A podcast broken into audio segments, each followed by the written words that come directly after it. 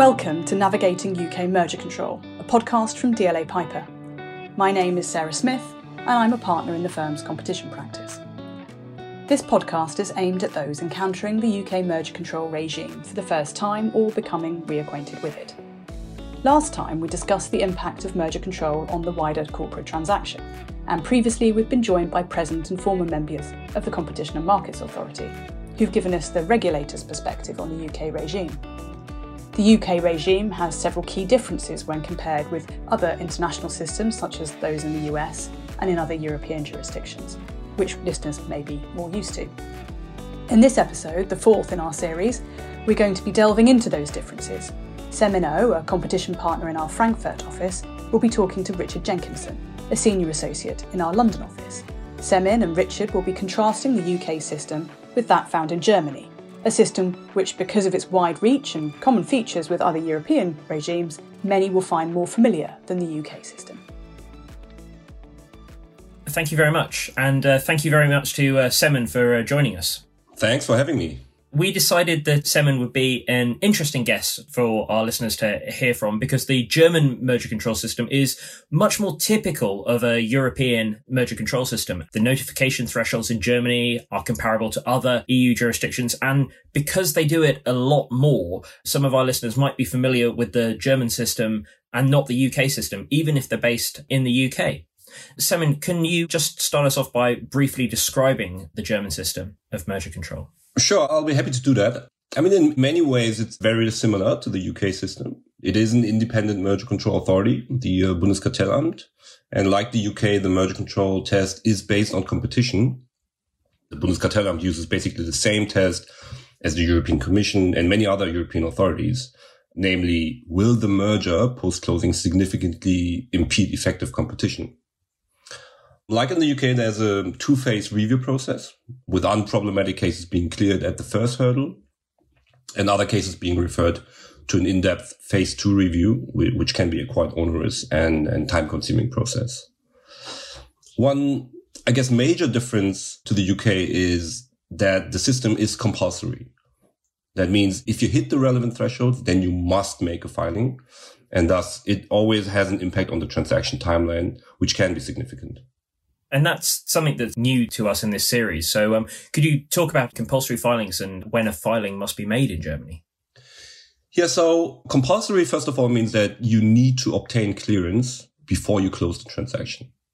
And you have to obtain clearance if certain thresholds are met. The German system, like many others in the European Union, operate one set of purely turnover related thresholds and then there's one rather untypical, which combines both turnover with the transaction value uh, threshold. And let me maybe explain a bit. So the former one, the purely turnover related one is more traditional in a way. So a filing would be required when there's a combined worldwide turnover of all parties to the transaction of 500 million euros.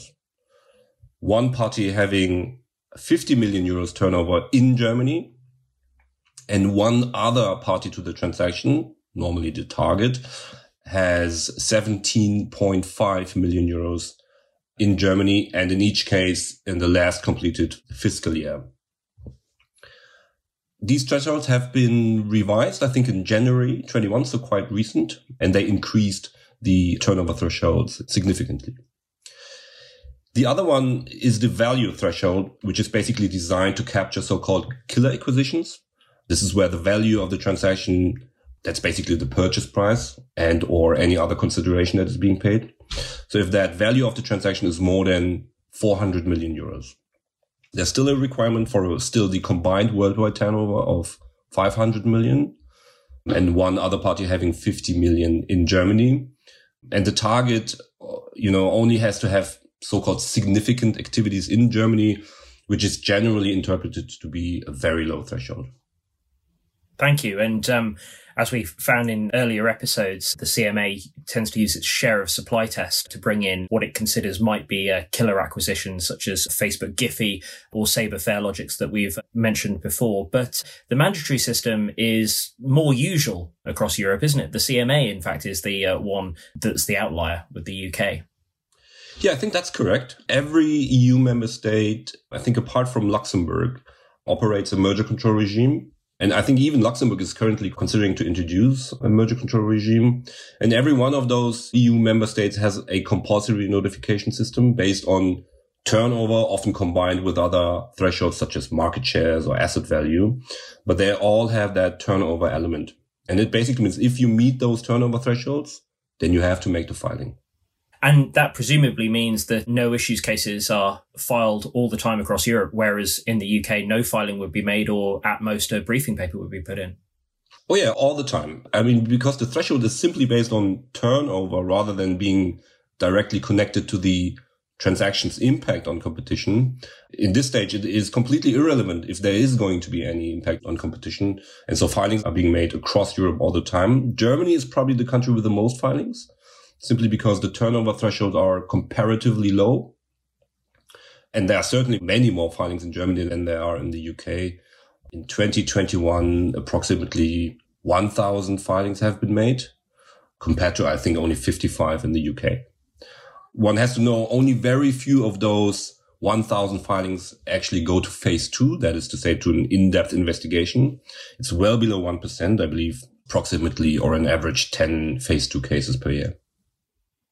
It's very interesting that uh, approximately 1,000 number because we were hearing in our last episode from our CMA guest speaker that approximately uh, 800 cases are considered by the Merger Intelligence Committee of the CMA and about 55 filings are made in the last year as well. So around about 850 mergers are considered in the UK just without formal filings. And then also the UK deals with probably around about 10 phase two cases each year. So what's interesting is the number of cases that are actually considered and the number of cases that are considered in depth seems to be actually incredibly similar. It's just that in Germany, you need to do these phase one filings. But my understanding is the German phase one filing is a lot less arduous than the uh, CMA phase one filing. It can be very short.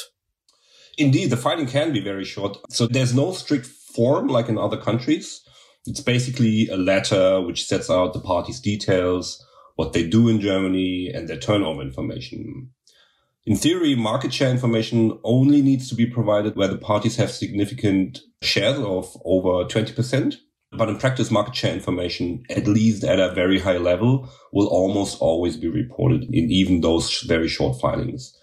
A notification can be about the length of a briefing paper to the CMA. So, uh, you know, another similarity can be as short as four pages for very, very simple cases. But I would say on average, it's around 10 to 20 pages in average. Mm. And once the teams get going, there are regular discussions between them. The BKA uh, must communicate with the CMA and other authorities fairly regularly, I assume.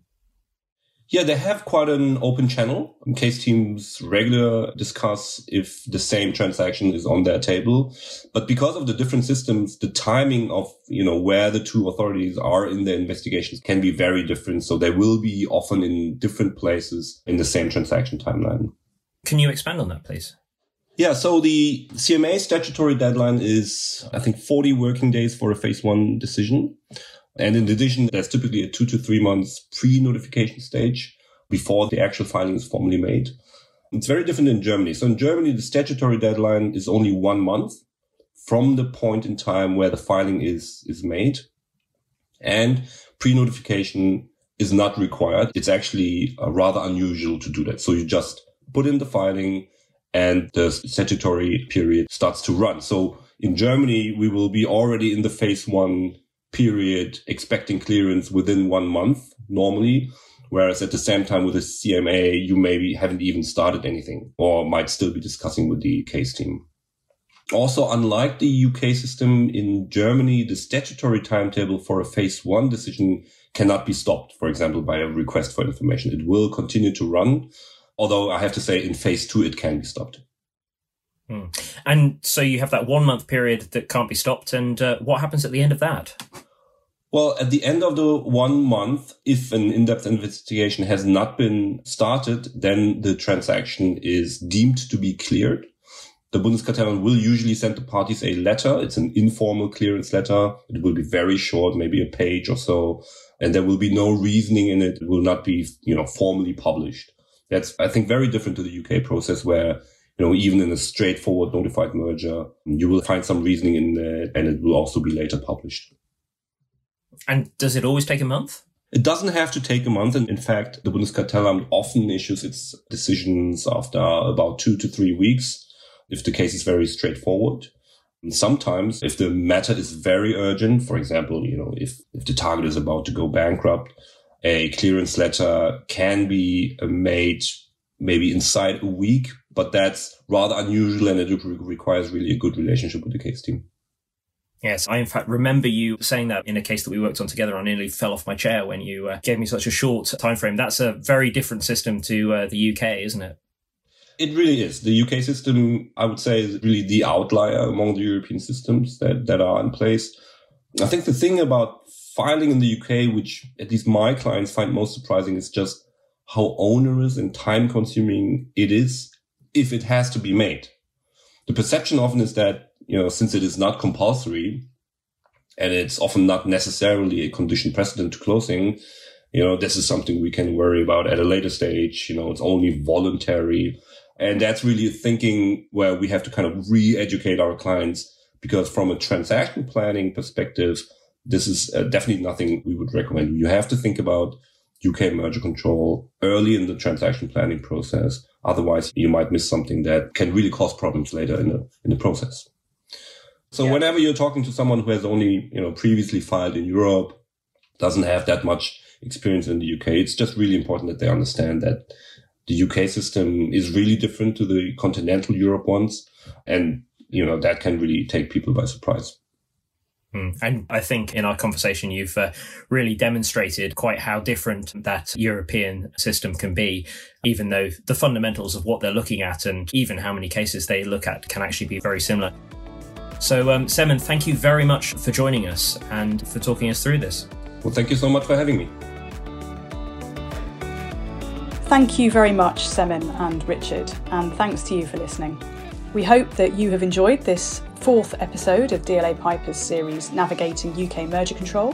Please do look out for episode 5, where we will be discussing the CMA's approach to retail mergers with the leading economist Paul Reeve. While many merger control systems focus on local effects, the CMA's particular share of supply test makes it especially likely to consider small and local markets in the retail sector. We will be discussing how it does this, considering features common to local and retail markets cases, including the CMA's use of general rules to create features and decisions in order to tackle markets in bulk.